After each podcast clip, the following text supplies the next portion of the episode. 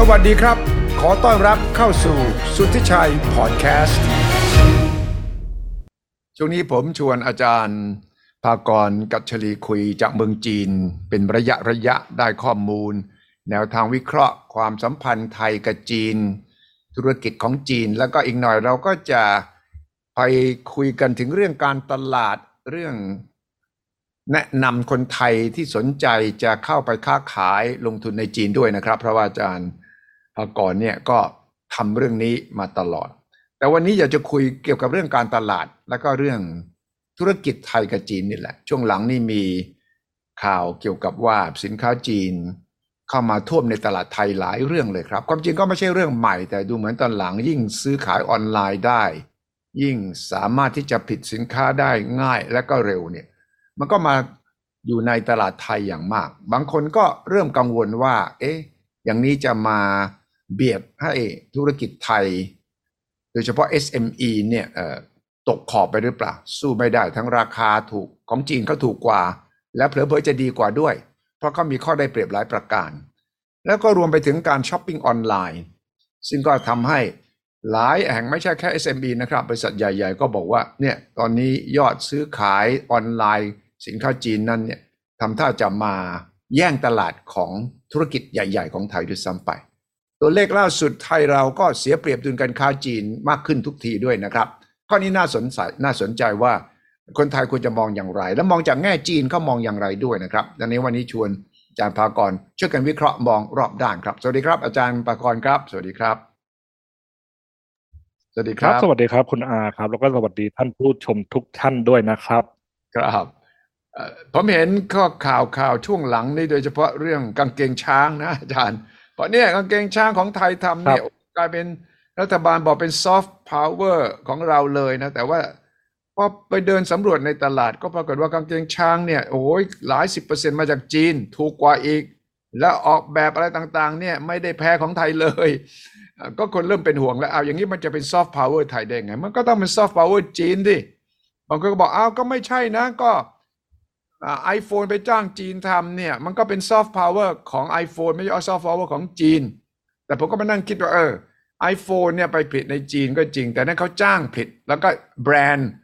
รายได้ก็ยังเข้า iPhone แต่ว่าถ้าไทยเราเนี่ยเรื่องอย่างนี้มันไม่ไม่ต้องจ้างเขาทำเขาก็ปี้ไปเอาแบบไปรูปแบบไป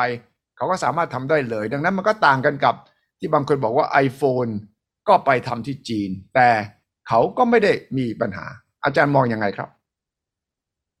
ครับผมต้องบอกแบบนี้ครับว่าในส่วนของตัวเนี่ยนะครับ ผมเห็นด้วยกับทางคุณอาเลยครับว่ามันเป็นเรื่องของที่เรียกว่า อืม เป็นเรียกว่าซิมโบลหรือว่าสัญลักษณ์เนาะอืม นะครับ ดังนั้นเนี่ยผมมองว่าจริง ๆ แล้วเนี่ยมันก็อยู่ที่ในส่วนของการโปรโมทของทางฝั่งเราด้วย ผมมองแบบนี้ครับ ผมมองว่าถ้าเราเนี่ยนะครับสามารถที่จะทำให้คนไทยเราเองเนี่ยแหละครับ อืมที่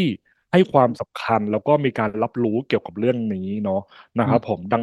แล้วก็สามารถที่จะทำให้เกิดความเป็นที่เรียกว่าบริโภคนิยม ซึ่งอืมอันเนี้ยก็คือสามารถที่จะดูแนวทางของจีนได้ คือของจีนเองเนี่ยเขาเขาก็มีในส่วนของที่เรียกว่าการบริโภคนิยมนะครับ ก็คือว่าเขาจะคือให้ความสำคัญกับผลิตภัณฑ์ของเขานะครับ ในส่วนของการสร้างแบรนดิ้งนะครับ ของผลิตภัณฑ์ของเขาเนี่ยก็เริ่มต้นมาจากภายในประเทศของเขา หรือ นะครับเผื่อแม้แต่ iPhone เองก็ก็ตามนะครับผมที่เราได้ยินคำว่าสาวก iPhone สาวก Apple เราครับพูดอย่างนี้ได้ยังไง เราพูดอย่างนี้ได้ก็เพราะว่า มีในส่วนของการรับรู้ในวงกว้างเนาะว่าอันเนี้ยคือ iPhone อันเนี้ยคือ Apple ซึ่งนะครับสามารถที่จะทำให้เลยครับทำให้มีมูลค่าที่สูงขึ้นได้ก็เหมือนกันนะครับ ในส่วนของตัวกางเกงช้างของบ้านเราเนี่ยถ้าสมมติว่าเราจะดันให้เป็นซอฟต์พาวเวอร์จริงๆเลยเนี่ย มันจะต้องมี branding ที่ชัดเจน นะครับผมคืออาจจะไม่ได้เป็นแค่กางเกงช้างอย่างเดียว แต่ในส่วนของตัวรูปแบบที่เห็นแล้วเห็นเลยรู้เลยว่า อันเนี้ยคือของไทยแท้มาจากไทย ซึ่งอืมถ้าเราบอกว่า เราเน้นเรื่องของคุณภาพ เราเน้นเรื่องของในส่วนของการตัดเย็บอะไรต่าง ๆ เนี่ย ซึ่งตรงเนี้ยเราก็ต้องทำให้เห็นว่าไอ้ไอ้ที่เราบอกว่าคุณภาพที่ดีในเรื่องของการ ตัดเย็บที่ดีที่เป็นเอกลักษณ์เฉพาะของไทยเนี่ยมันมีเอกลักษณ์แบบไหน ก็คือพูดง่ายๆว่าเราต้องกลับมาคิดในส่วนของตัวการตลาดให้รอบด้านเลย ว่าเราจะมีการสร้างสตอรี่ยังไงถูกไหมครับ มีการให้เกิดคุณค่าเกิดภาพจำยังไงในกลุ่มไหนครับซึ่งอันเนี้ยผมมองว่า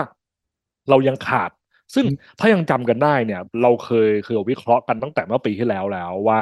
อืมพอจีนมีการเปิดประเทศอย่างเต็มรูปแบบเนี่ย เราเคย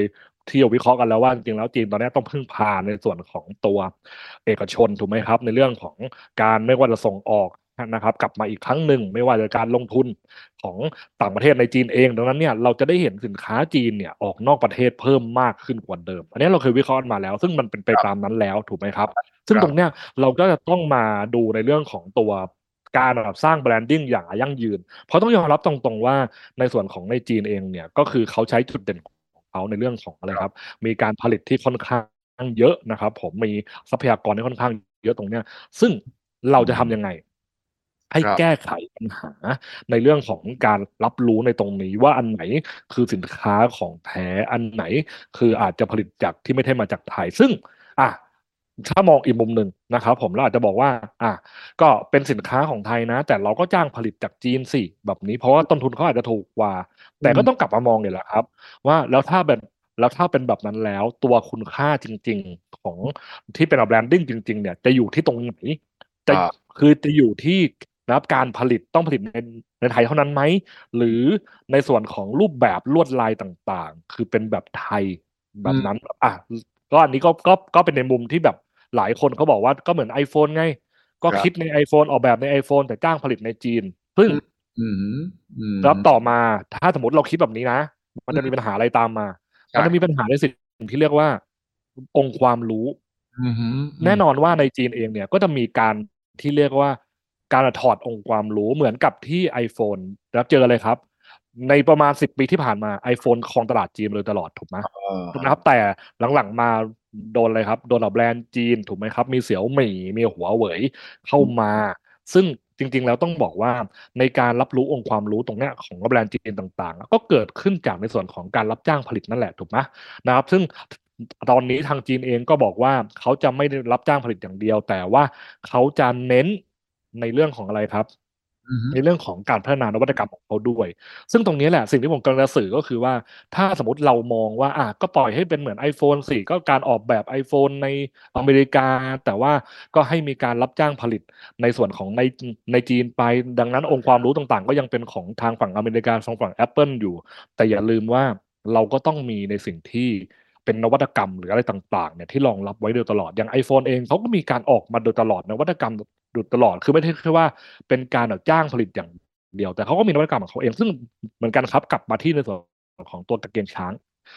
ถ้าเราบอกว่าอะเราเป็นกางเกงช้างของเรานะ แต่เรารับจ้างผลิต แต่ต่อไปถ้ามันเกิดการอะปั๊มในส่วนของลวดลายช้างไปเรื่อยๆล่ะแบบนั้นคุณค่าอยู่แบบนั้นคุณค่าอยู่ที่ไหนล่ะถูกไหมครับ ดังนั้นเนี่ยผมถึงย้ำอยู่ตลอดว่าจริงๆแล้วต้องกลับมาดูเรื่องของตัว คุณค่าเรื่องของที่เป็นแบรนด์แวลูว่าเราจะทำในส่วนของแบรนด์ช้างเนี่ย คือยังไงดีครับอาจจะเป็นลวดลายเฉพาะของทางฝั่งเรา แล้วเราควรที่จะมีการใช้ตรงเนี้ยในการยกระดับในส่วนของนะครับผมอุอุตสาหกรรมสิ่งทอของบ้านเราไปเลยไหมมีการเข้าไปในส่วนของการพัฒนา local เลยไหมในจุดนี้ ซึ่งจริง ๆ หลายคนอาจจะบอกว่าอาจารย์ เราก็พยายามทำมาโดยตลอดเรื่องของโอทงโอท็อปมาโดยตลอด แต่ว่าเฮ้ยใช่จริงๆแล้วมันก็ยังไม่เห็นที่จะแบบ ที่จะทำให้เกิดเป็นมูลค่าจริง ๆ เนาะอันเนี้ยนะครับแต่ถามว่าทำได้ไหมจริง ๆ ผมบอกว่าทำได้นะทำไมผมต้องบอกเช่นนั้น เอาง่ายๆครับ เราดูทางฝั่งจีนก็ได้ครับ จริงๆต้องบอกว่าทางฝั่งจีนเองเนี่ยเขาก็พยายามผลักดันเรื่องของโอท็อปในบ้านเขานะนะถึงเออถึงแม้ว่าบ้านเขาจะไม่ใช้คำว่าโอท็อปนะ แต่มันก็เป็นอืมลักษณะของหนึ่งพื้นที่หนึ่งผลิตภัณฑ์ มีในเรื่องของการที่เข้าไปส่งเสริม ในส่วนของนะครับ ตัวภูมิปัญญาท้องถิ่นหรือสินค้า local ให้กลายเป็นสินค้าที่มีมูลค่าขึ้นได้อืมซึ่งมันไม่ใช่เรื่องเกินจริงอะทำไมจีนทำได้ล่ะออเราสามารถถอดตรงนี้ได้ถูกไหมครับ ซึ่งผมเชื่อว่าทุกคนเคยได้ยินเหล้าเหมาถ่ายครับนะครับผมผมผมคิดว่าหลายคนคงได้ยินคำว่าเหล้าเหมาถ่ายหรือว่าเหล้าขาวนะครับผมซึ่งต้อง ต้องบอกก่อนว่าในเทปนี้เราไม่ได้คุยกัน เราไม่ได้มาโปรโมทโฆษณาเรื่องเหล้าหรือว่าสุราเลยนะนะครับผมเราไม่ทำผิดกฎหมายนะแต่ว่าก็อยาเรากแค่ยกตัวอย่างเล่าให้ฟังยกตัวอย่างให้แบรนดิ้งอ่าฮะใช่ว่าตัวเหล้าขาวแล้วถ้าในสมัยก่อนเราอุ้ยเหล้าขาวราคาถูกเนาะเป็นอืมเหล้าแบบอะไรอย่างนี้แต่อย่างในเมืองจีนเองเขาทำเหล้าเหมาถ่ายเนี่ย ในเขตมณ ฑลกุ้ยโจวเนี่ยนะครับผมให้กลายเป็นเหล้าที่มีมูลค่าสูงมาก รู้ไหมครับว่าเหล้าขาวของเขาเนี่ยมีมูลค่าหลักพันหยวนตีเป็นเงินไทยก็คือหลักห้าพันบาทขึ้นไปจนถึงหมื่นบาทเลยด้วยซ้ำในตรงนี้ทำไมเขาถึงทำตรงนั้นได้ เพราะ branding เขาแข็งแกร่ง ถ้ายังจำกันได้ครับ ในอีเวนต์งานกีฬาหรือว่างานระดับชาติต่างๆ เนี่ย จะมีการเสิร์ฟด้วยสุราหรือว่าเหล้าขาวของเขาเนี่ยเหล้าเหมาถ่ายเนี่ย เพื่อทำให้ branding ของเขามีมูลค่า จากในส่วนของ local ให้กลายเป็นแบรนด์นานาชาติ ไม่ว่าใครไปในจีนตอนนี้ก็จะต้องลิ้มลองในส่วนของตัวเหล้าขาวเหมาถ่ายตรงนี้ หรือแม้แต่ในส่วนของคนจีนเองเนี่ย ถ้าเวลาคุยธุรกิจกัน หรือเวลานะครับ เวลาไปกินร้านอาหารหรูๆหรือที่เราเรียกว่าขึ้นเหลาเนี่ยนะครับผมก็จะมีการเสิร์ฟด้วยเหล้าขาวเหมาถ่ายซึ่งในตอนนี้หลายคนบอกว่าครับคือแบบซื้อเหล้าขาวเหมาไทยไม่ไหวแล้วด้วยซ้ำเพราะแพงมากๆเลยอันเนี้ยว่ากันตามตรงอืมก็เลยมีแบรนด์อื่นๆ ตามมาเกิดมาจากในส่วนของตัว การที่จีนเองเนี่ยต้องการที่จะอืมอืมพัฒนาในเรื่องของตัวอุตสาหกรรมในท้องถิ่นนะครับ เพื่อที่จะแก้จนแบบยั่งยืน แล้วในพื้นที่นะครับกุ้ยโจวเนี่ยเป็นพื้นที่ของภูเขา มีภูเขาเยอะ แล้วพบว่าแม่น้ำลำธารสายหนึ่งเนี่ยนะครับผมมีครับคุณภาพที่ดีนะครับ พอเอามาทำนี่คือตัวอย่างหนึ่งนะครับตัวอย่างที่สองอืม เราได้เห็นเลยว่าตอนนี้จีนเองอะใช้ในส่วนของโลกออนไลน์ ในการผลักดันท้องถิ่นเพิ่มมากขึ้น เราได้เห็นเลยว่าดาราดัง ๆ เซเลบดัง ๆ ในจีนตอนเนี้ยมีการร่วมมือกับในส่วนของรัฐบาลท้องถิ่น คือทางรัฐบาลท้องถิ่นเนี่ยครับมีการ support สนับสนุน ในการดึงดาราเซเลบเหล่านี้นะครับผมมาลงพื้นที่เพื่อที่จะโปรโมทในส่วนของตัวพื้นถิ่นของเขา นะครับ อย่างเช่น ดาราคนไหนอยู่ในเขตไหนนะครับ อย่างเช่น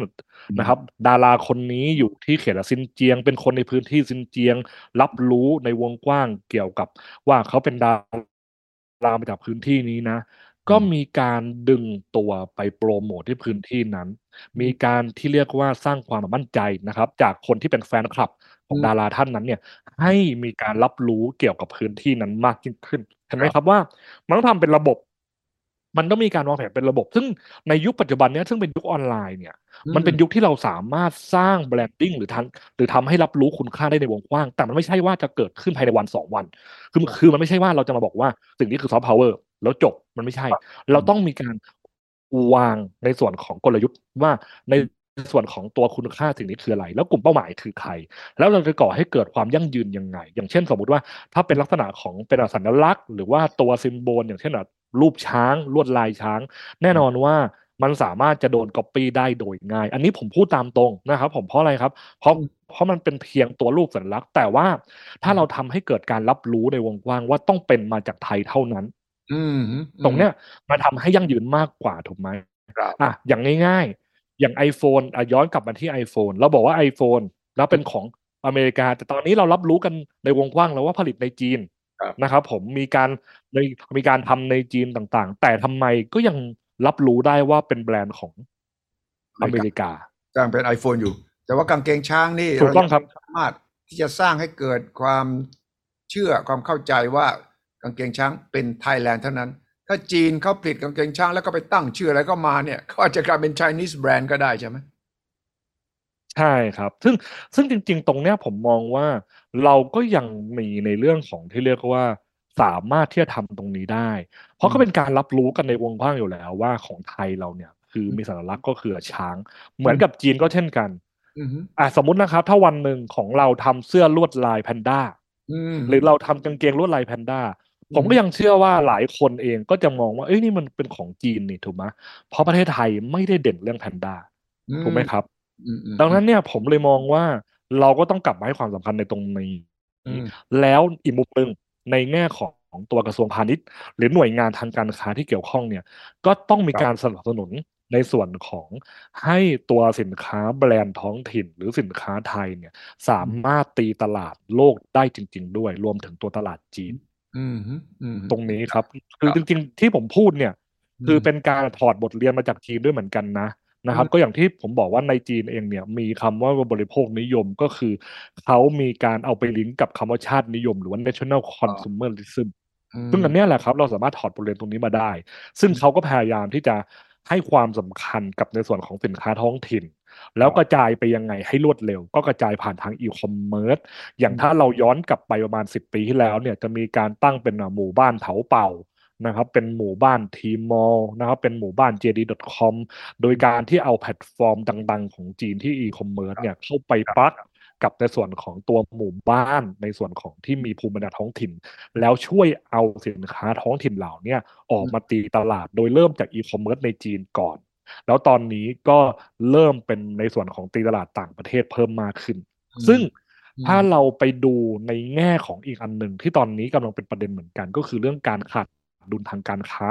นะครับ ผม ซึ่งครับผมขออธิบายอีกนิดหนึ่งนะครับเผื่อนะครับทุกท่านที่กำลังฟังอยู่อาจจะสงสัยว่า เอ๊ะขาดดุลการค้าคืออะไร ผมต้องบอกแบบนี้ครับว่า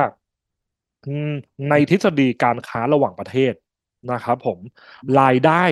ที่จะเข้าประเทศของเราอืมนะครับ มาจากในเรื่องของที่เรียกว่าการเอ็กพอร์ตหรือว่าส่งออกนะครัครับบก็เหมือนกับว่าเราผลิตอะไรของเราได้แล้วเนี่ย เราเอาไปขายเพื่อนบ้านอันเนี้ยอืมคือรายได้ แต่รายจ่า ย คือเราอาจจะทำในสิ่งไหนไม่ได้ เราเลยจำเป็นที่จะต้องซื้อเข้ามาอันเนี้ยก็คือการนำเข้า ดังนั้นคำว่าการขาดดุลหรือการเกินดุลก็คือว่า ถ้าเรานำเข้ามากกว่าส่งออก นั่นคือการขาดดุล เพราะว่ารายจ่ายมากกว่ารายรับ แต่ถ้าเราส่งออกมากกว่านำเข้านั่นคือการเกินดุลก็คือรายรับมากกว่ารายจ่ายครับซึ่ง ผมเคยย้ำไปแล้วว่า จริง ๆ แล้วเนี่ยถึงแม้ว่าเราขาดดุลเนี่ย เราก็ต้องกลับมาดูว่าไอ้ที่เรานำเข้าเข้ามา มันสามารถจะแปลเปลี่ยนเป็นรายได้ได้ไหม อย่างอืมเช่น เราอาจจะไม่ได้มีวัตถุดิบในตรงนั้นนะครับ แต่เราจำเป็นต้องนำเข้ามา เพื่อที่จะผลิตเป็นอะไรสักอย่างหนึ่งแล้วส่งออกไปอีก อันเนี้ยก็คือสิ่งที่มันอาจจะเป็นรายได้ได้ในอนาคต ซึ่งผมมองว่า ถ้าเราไปดูในตัวเลขจริง ๆ เนาะที่เรากำลังขาดดุลอยู่ตอนเนี้ยต้องยอมรับเหลือเกินแล้วครับว่า เราขาดดุลในแง่ของที่มันเป็นสินค้านวัตกรรมอืมเราขาดดุลในแง่ของที่เป็นวัตถุดิบตั้งต้น ในส่วนของการพัฒนา ในส่วนของนะครับสินค้านะครับอย่างเช่นเราต้องนำเข้าในส่วนของที่มันเป็นแบบพวกที่เป็นเซมิคอนดักเตอร์เนาะเรานำเข้าในส่วนของที่มันเป็นแบบสินค้าที่จะเอามาผลิต เป็นนวัตกรรมต่างๆ ไม่ว่าจะไดโอดทรานซิสเตอร์อะไรต่างๆเนี่ยอันเนี้ยเรามีการนำเข้ามา เพราะต้องยอมรับว่าเรายังไม่ได้มีการผลิตตรงนี้เป็นหลักนะครับอืมแต่อีกอันหนึ่งที่น่าสนใจมากๆ ว่าเราขาดดุลเนี่ยนะครับคุณคือคุณอารู้ไหมครับว่าเราขาดดุลอะไรอีกจะอะไรอีกอะไรอีก เราขาดดุลเรื่องของผักและผลไม้ และของปรุงแต่งที่ทำจากผลไม้ครับขนาดเราซึ่งส่งตรงเนี้ยทุเรียนขนาดส่งทุเรียนมากขนาดนี้ยังขาดดุลผลไม้นะ ซึ่งตรงเนี้ยมันน่าสนใจครับอื มมันน่าสนใจตรงไหน อันเนี้ยผมบอกเลยว่าผมไม่ได้ใบแอดแล้วผมก็ไม่ได้ที่จะบอกว่านะครับฝ่ายใดเป็นฝ่ายที่ผิดหรือถูกเนาะแต่เราดูของข้อมูล ซึ่งเราบอกว่าประเทศของเราเป็นประเทศที่อุดมสมบูรณ์ทางด้านผลไม้การเกษตรต่าง ๆ นะครับผมอะแต่เราก็ลืมมองไปว่าจริง ๆ แล้วเนี่ย จีนเองก็คล้ายไทยนะ จริง ๆ จีนเองก่อนที่จะเป็นประเทศอุตสาหกรรมแบบนี้จีนก็เป็นประเทศในส่วนของเกษตรกรรมมาก่อนนะใช่ ดังนั้นเนี่ยในในเรื่องของสินค้าทางการเกษตรผลไม้ต่างๆ ของเขาเนี่ยก็มีเยอะเหมือนกัน โดยเฉพาะผลไม้ที่บ้านเราไม่มีอืมซึ่งตรงเนี้ยครับก็ต้องกลับไปดูอีกว่า แล้วเราจะมีการควบคุมยังไงได้บ้างอะคือไม่ใช่ว่าเราจะกีดกันทางการค้าแต่ในเมื่อเรามีการนำเข้าผลไม้ของเขามาเยอะ เราเองก็ควรที่จะส่งออกกลับไปเยอะเช่นกัน ในส่วนของการใช้พื้นที่ตรงนี้ ก็ดูว่าเขา อาจจะไม่มีตัวผลไม้หรือตัวผักตรงไหน ที่บ้านเราสามารถที่จะส่งไปแข่งได้ เราก็เน้นในตรงนั้น ในขณะเดียวกันของเขาเองที่เข้ามาเนี่ยนะครับ ผมเราก็ต้องดูด้วยว่า มันมีตรงไหนที่จริง ๆ แล้วบ้านเรามีอืมนะครับผมเราก็จะได้มีการที่เรียกว่าลดในส่วนของการนำเข้ามาด้วยไหมในตรงนี้ ซึ่งพูดง่ายๆว่ามันก็ต้องมีการควบคุมเหมือนกันเพราะต้องยอมรับว่าในจีนเอง ก็มีสินค้าบางอย่างเป็นสินค้าควบคุมเออ คือคืออันเนี้ยคือว่ากันตามตรงว่ามันไม่สามารถที่จะมีการเสรีได้ทั้งหมด เพราะมันจะมีในสิ่งที่ต้องรักษาผลประโยชน์ของแต่ของประเทศเอาไว้ด้วย ซึ่งตรงเนี้ยเราก็ต้องมาดูกันต่อว่าว่าเราควรที่จะมีการกำหนดอะไรตรงไหนไหมนะครับ คือไม่ใช่ว่า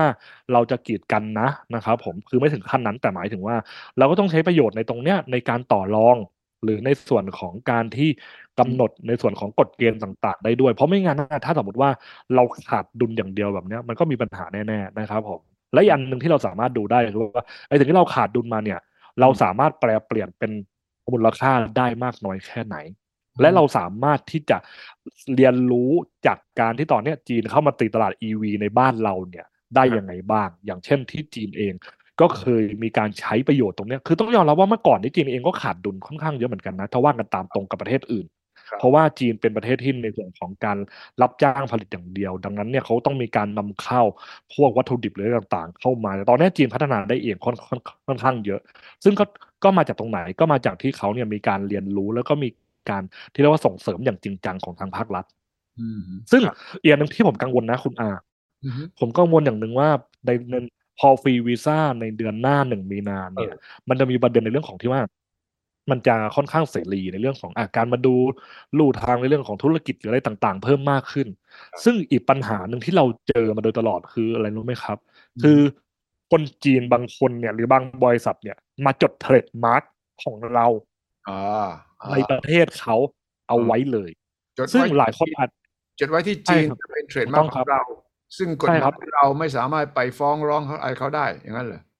ก็คือแบบนี้ครับ คือต้องบอกว่าเขาจะมาดูว่าตัวแบรนด์ไหนของเราเนี่ยมีศักยภาพ เออ ที่สามารถจะตีตลาดจีนได้ในอนาคตเออแล้วเขาก็จะมีการเอามาจดเอาไว้ก่อน แล้วทำแล้วถ้าเวลานะครับเผื่อแบรนด์นั้นเข้าไปจีนแล้ว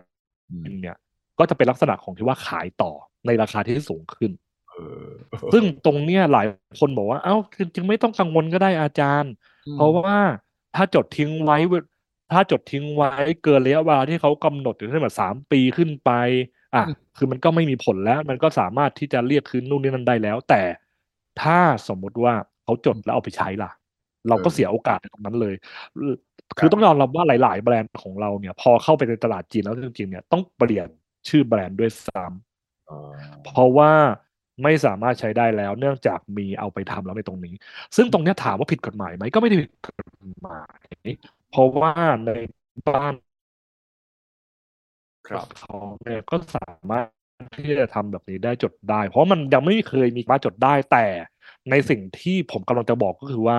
ในทางภาครัฐของเราเองเนี่ยก็ต้องมีการส่งเสริม ผลักดันและให้ความรู้กับผู้ประกอบการในเรื่องเหล่านี้ สมมุติว่าถ้าคุณนะครับมองว่าคุณสามารถตีตลาดจีนได้ในอนาคต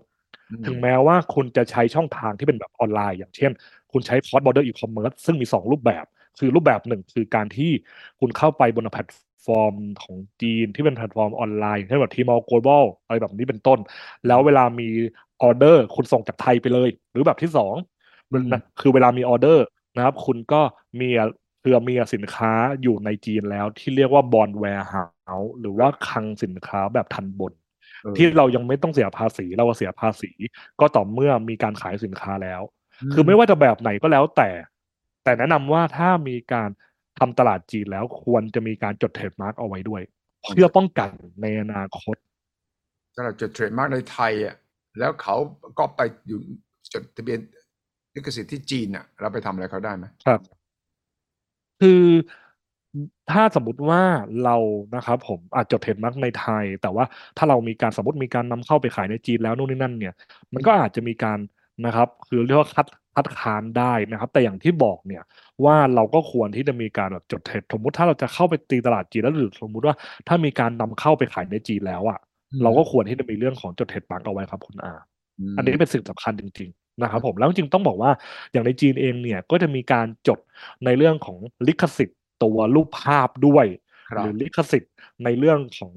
ตัวที่เป็นที่เป็นเกี่ยวกับ symbol หรือสัญลักษณ์ด้วย ซึ่งตรงเนี้ยในอนาคตสมมุตินะครับถ้าเราอยากที่จะทำให้ในส่วนของซิมโบล หรือว่าสัญลักษณ์หรือว่าตัวละคร หรือว่าตัวรูปภาพอะไรบางอย่างของเราเนี่ยให้เป็นของไทยเราเลยเนี่ย จริง ๆ แล้วทางรัฐบาลเนี่ยอาจจะมีการดำเนินร่วมกับทางจีน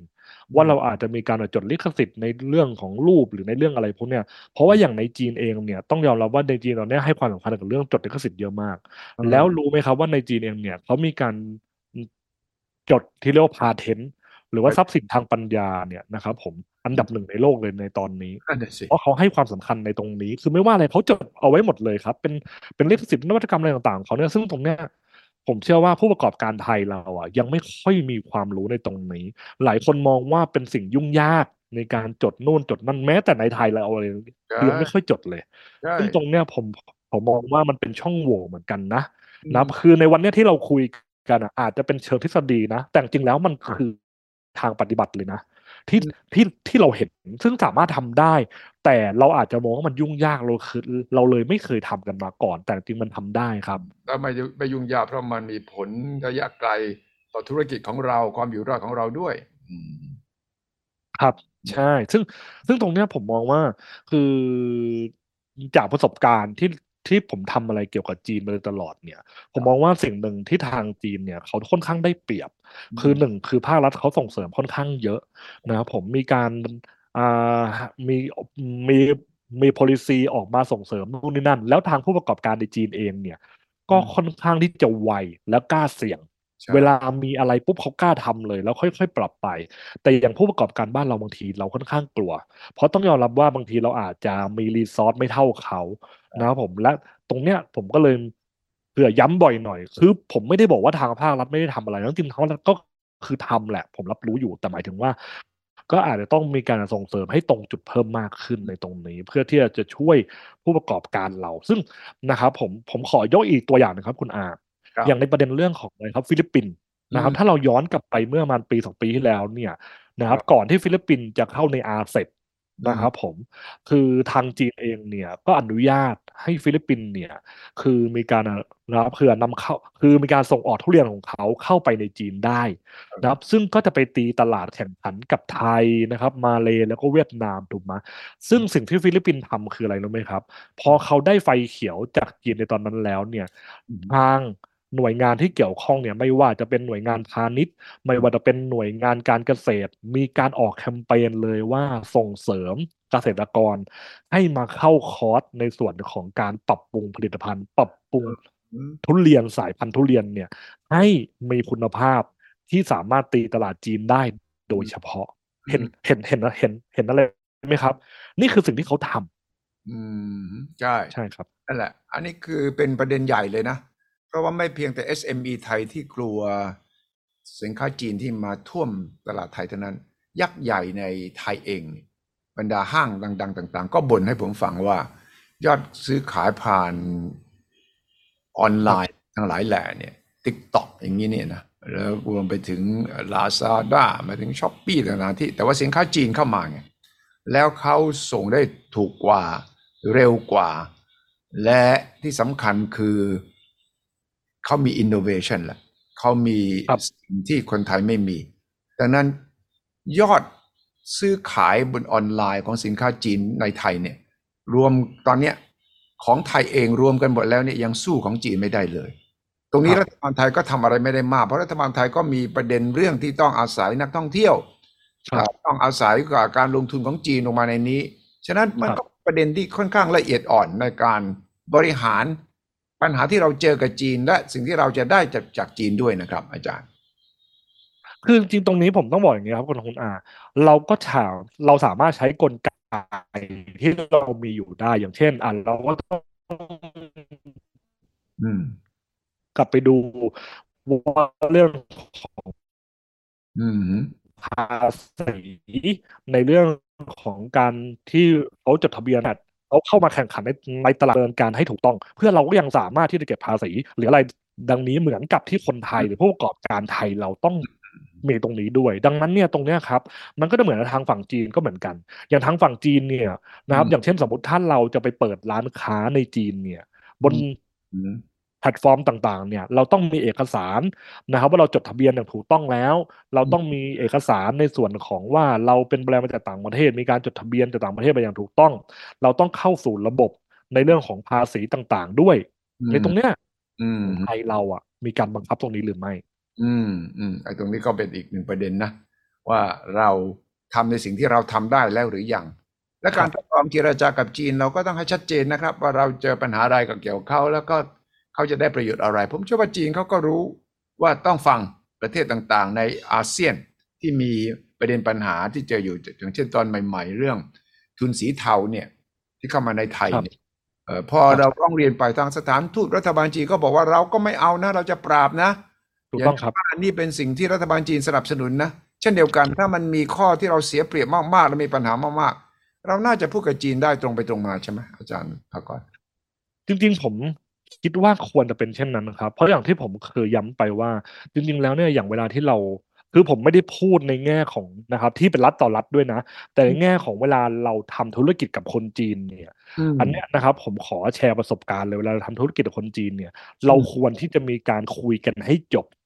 ในประเด็นความกังวลต่างๆ เราอย่าใช้หลักของเราที่เรียกว่าหยวนหยวนๆไปก่อนอ่านหรือค่อยคุยกันทีหลังอืมถ้าสังเกตให้ดีเวลาที่ใครทำธุรกิจกับคนจีนเนี่ย เราจะเห็นเลยว่าคนจีนพยายามที่จะถามนู่นถามนี่คุยนั่นคุยนี่แล้วพยายามต่อรองเต็มที่เลยเออซึ่งเราอาจจะมองว่าเฮ้ยเขาไม่เกรงใจเราเลยเหรอ แต่ในมุมของเขาเขามองในมุมที่ว่ามันคือการค้า มันคือการเจรจา ดังนั้นมันต้องเจรจากันให้จบ ซึ่งคนไทยเรามักจะเสียเปรียบ เพราะเรามักจะรู้สึกว่าอะเราหยวนหยวนๆไปก่อนกลัวเขาจะไม่ทำด้วยอ่าซึ่งตรงเนี้ยมันสามารถที่จะต่อรองกันได้นะอืมภายใต้สิ่งที่มันยังคุยกันได้อยู่ ซึ่งตรงเนี้ยผมมองว่าเราควรที่จะมีตรงนี้ครับ